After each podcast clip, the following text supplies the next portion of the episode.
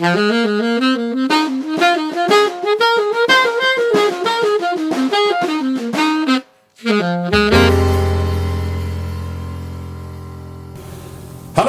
and welcome to What Lies Behind. What Lies Behind is a series of podcasts that ask what lies behind what we say and do, how we think and behave, whether it's obvious, falsely obvious, common sense notions, inherited echoes we mightn't be aware of, and seeks to risk, surprise, and challenge the givens and start conversations that matter. It also draws attention to the trampoline of language.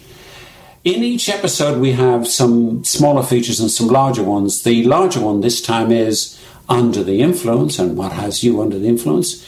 But some of the smaller features are word of the week. So I'm Donald Carroll from Critical Difference and. And I'm Wolfgang, fellow observational creative, coming at you from the heart of Battersea. Oh, wow. Um, Wolfgang is actually gangless, so makes him even more dangerous. Um, so, our first feature, word of the week. Have you got a word of the week, Wolfgang? I do.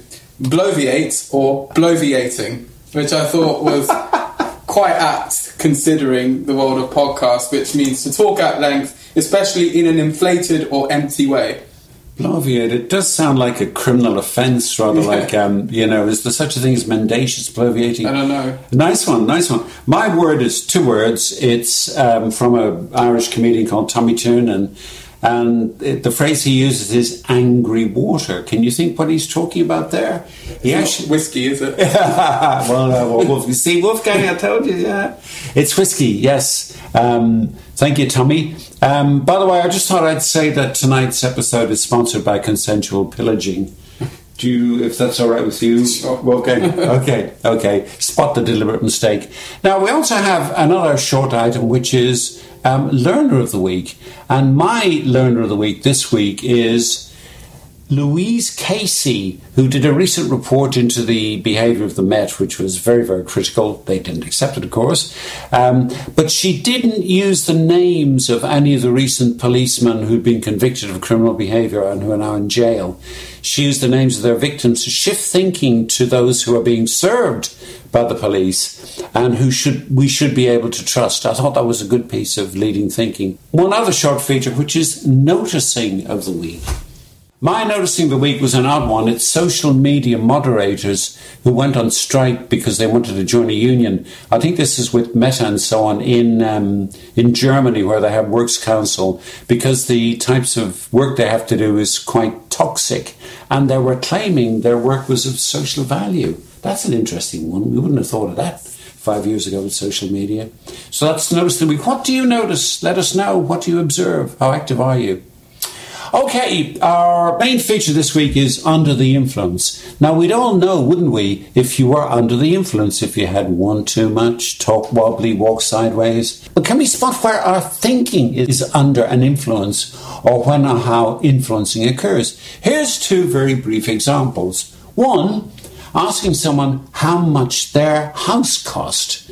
Seems ordinary, doesn't it? But ouch, says the ad, the estate agent ad, suggesting you mustn't ask, but instead ask them. So, an influence here not to think twice about it or to think twice about it seems trivial. Here's another example young women seen as stupid and worthless.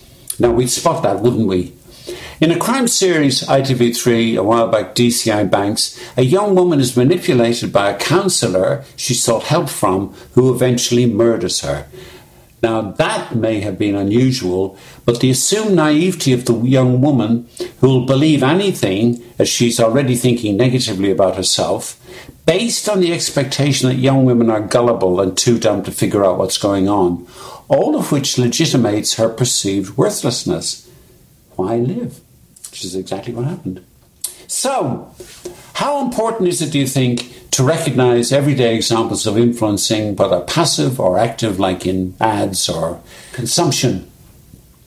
In these instances, we rarely use the term influencing or ask about the effects of influencing. So, let me ask you a question. By the way, don't ask your granny or age. Ouch. Um, here's a question. In Premier League football, what influences a referee to book a player? Okay, I'll return to that later. So, okay, here's a question for you. In a recent survey, what did over half of young Americans say? that given the opportunity, they would like to be? An influencer. ah, guess guess what? Guess what? So, what's that?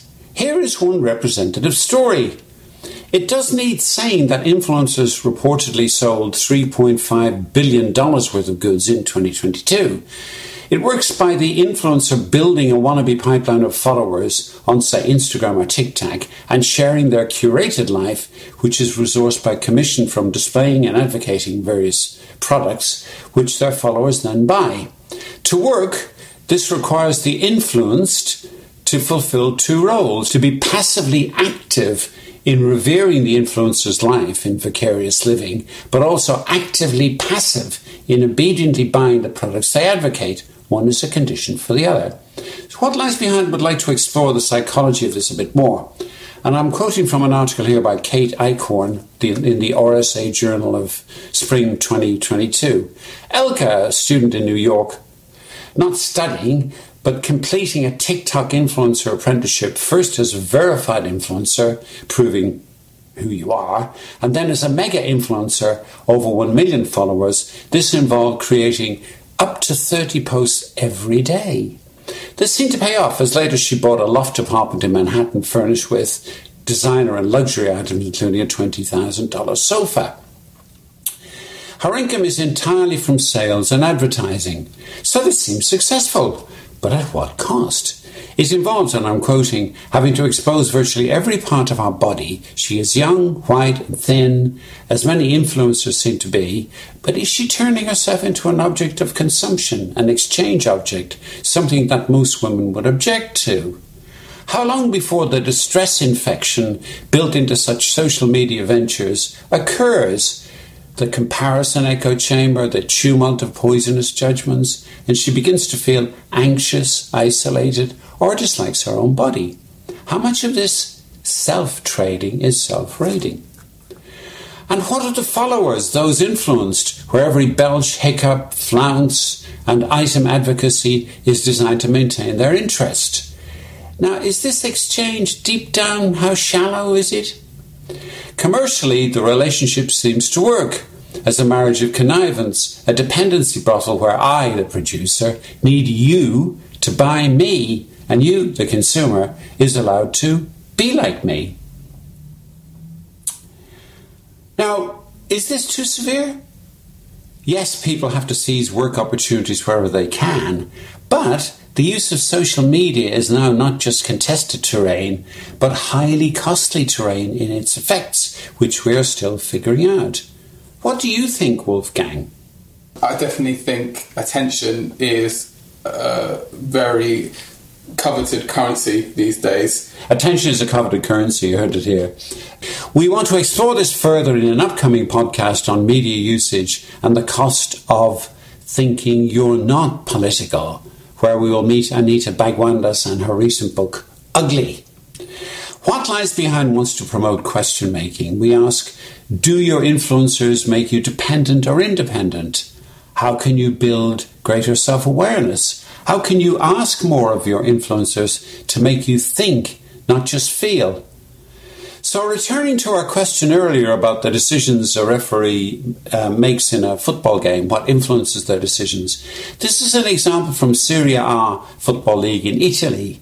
During the pandemic, with no crowds, what occurred seemed to be the main influencer for the referee's decision the level of foul, repeated fouling, and so on. But when a comparison was made between the pandemic and after, when the crowds returned, it appeared that more black players were booked than before for relatively minor infringements because of the influence of the crowd's negative behaviour towards him. So, what seems like purely individual choices are heavily influenced by structural elements, possibly hidden ones, for example, like racism at work, which we need to be to make explicit and confront. So what lies behind says firstly be aware of what influences you. Wolfgang, what do you think?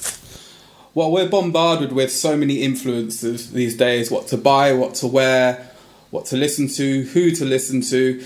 On top of all that, we are faced with a battle of ideology, whose truth is the right truth. For me, I think the politics of left and right wing are dissolving in some way. I think it's more about uh, libertarian versus uh, authoritarian, establishment versus anti establishment, weighing up the needs of the collective with the ambition of the individual. And this is something I definitely want to discuss in later episodes. And now, last word to the poets. This is Aaron Fogel from his book Chain Hearings, and the poem is called Minimal Lives. Minimal Lives.